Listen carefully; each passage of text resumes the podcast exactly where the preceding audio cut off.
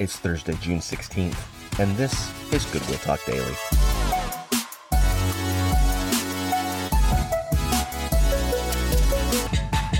Welcome back to Goodwill Talk Daily, everyone. Thanks for being here today. And we are going to be looking at 2 Timothy chapter 3. We've been in this vice list, this sin list, for what seems like forever. But this is the last one.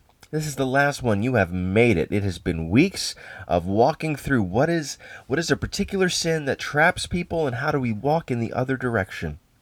And this is not about somebody who sins once in a while. This is not like, oh, I messed up and I slandered somebody, or oh, I messed up and I was disobedient to my parents. No, this is about lifestyles. These are sinful ways of living all of life and it it is something that can often be hidden under a veneer of Christianity. You know, often we put our best face forward when we come to church, don't we? We don't show up and, and have our sins on display for the whole world. No, of course not. That doesn't that, that that would be embarrassing to us. It would be painful for us to do so. But the opposite of that, one of the dangers of of not having our sin on display. Not that you ought to be walking around and just telling everybody and anyone who will listen to you what your sins are, but but a an honesty about your struggles in life. Uh, not having that, not being honest, can lead to a hypocrisy, a, a two facedness, where you appear one way to the church and a completely different way to those around you to your family members, your friends, your coworkers. And so, we're going to look at that particular sin today and the way that it can manifest in our lives. We're in 2 Timothy chapter 3 verses 1 through 5. But understand this that in the last days there will come times of difficulty.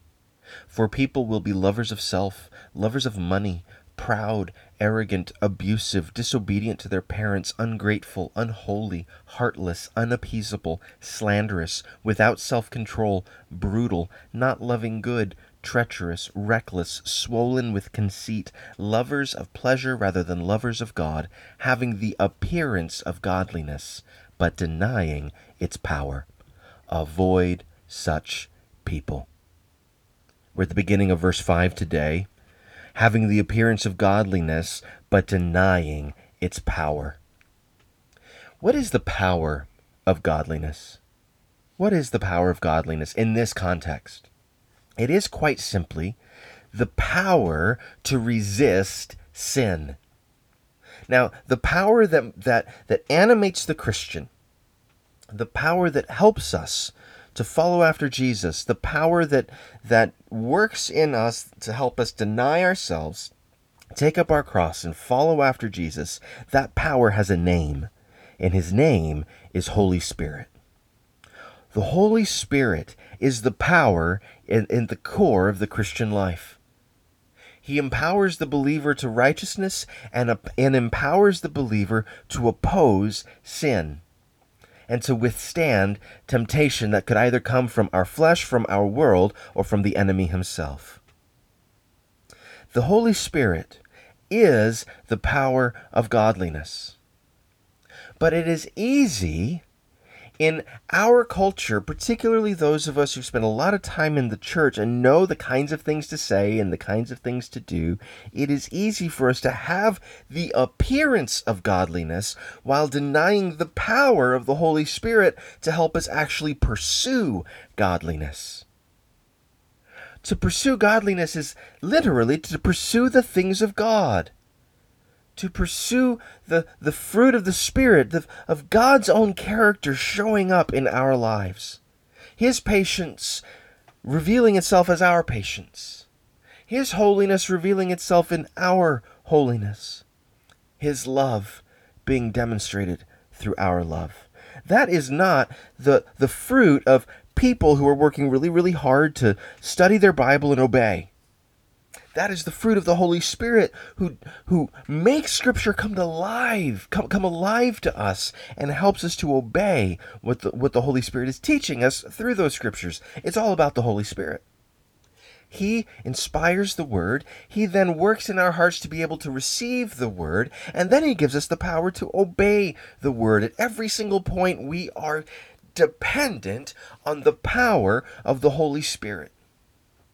Without that, if we think we can do it on our own, then what we tend to do is counterfeit our godliness by saying the right things, doing the right things, avoiding saying and doing the wrong things, and putting on a really good show for fellow Christians at church and in small group. But you know what's terrifying about that counterfeit?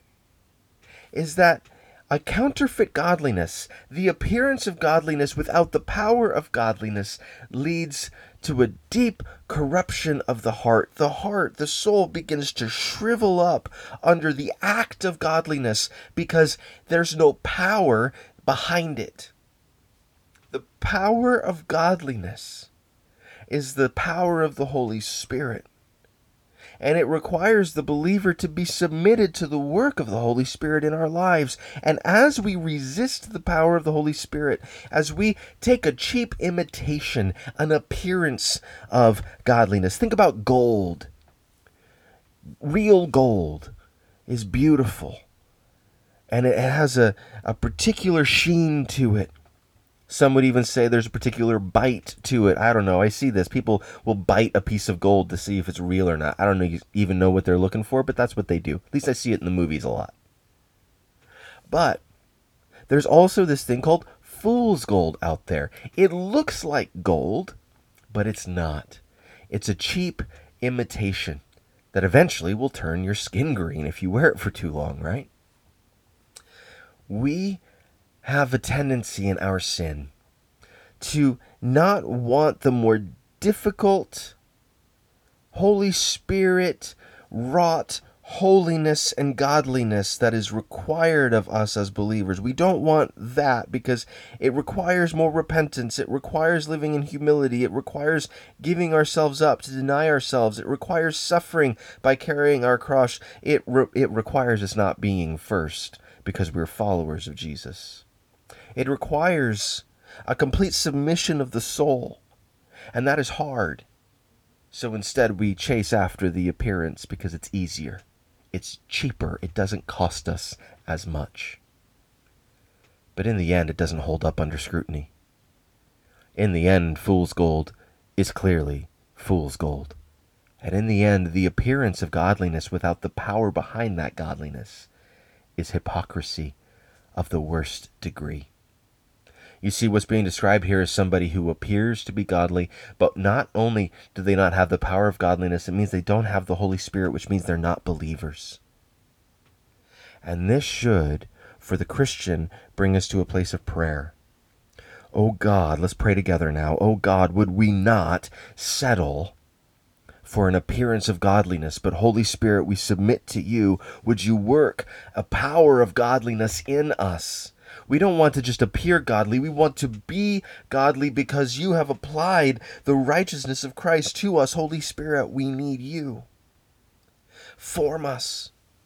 Help us to pursue righteousness. Give us the strength to withstand temptation without giving in to sin. We need your power, Holy Spirit. We don't have a power within ourselves to be godly. You are the power of godliness. You are God Himself. So, Holy Spirit, God, work in us for godliness' sake, we pray. And help us not to settle for cheap imitations. Lord, also give us discernment. Help us not to be fooled by cheap imitations, but rather would we be attracted to true godliness, not to cheap imitations, not to counterfeits. Help us, Lord Holy Spirit, we are leaning on you. We submit to your work in our lives. We pray in Jesus' name. Amen. Thanks for being with me. We will finish the week together tomorrow, right here at Goodwill Talk Daily.